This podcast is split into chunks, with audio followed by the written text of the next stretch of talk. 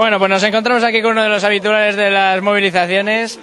¿Qué, qué te parece que, se acuse a este movimiento de pertenecer a bandas terroristas? Bueno, pues sabemos perfectamente todos los ataques que venimos recibiendo desde los medios de manipulación eh, habituales todos los días, ¿sabes?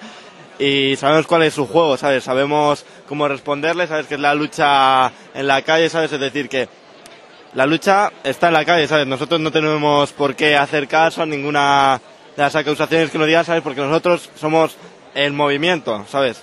y nosotros sabemos perfectamente lo que somos. Sus acusaciones claramente son con un ímpetu de criminalizar a la juventud, a todo el movimiento social que se está desarrollando durante estos días y nada, es su manipulación como siempre hemos llevado, pues no, ni caso y además la gente tiene que empezar a tener esa conciencia social de saber eh, comenzar a pensar por sí mismos y poder crear una conciencia colectiva, un poder popular, una soberanía nacional real que pueda, ¿sabes? Eh, eh, realizar cambios reales en esta sociedad, ¿sabes?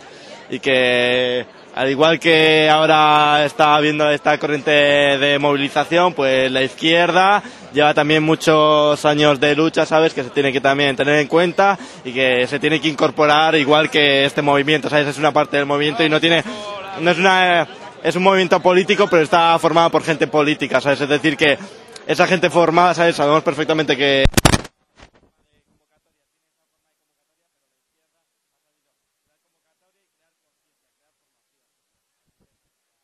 para terra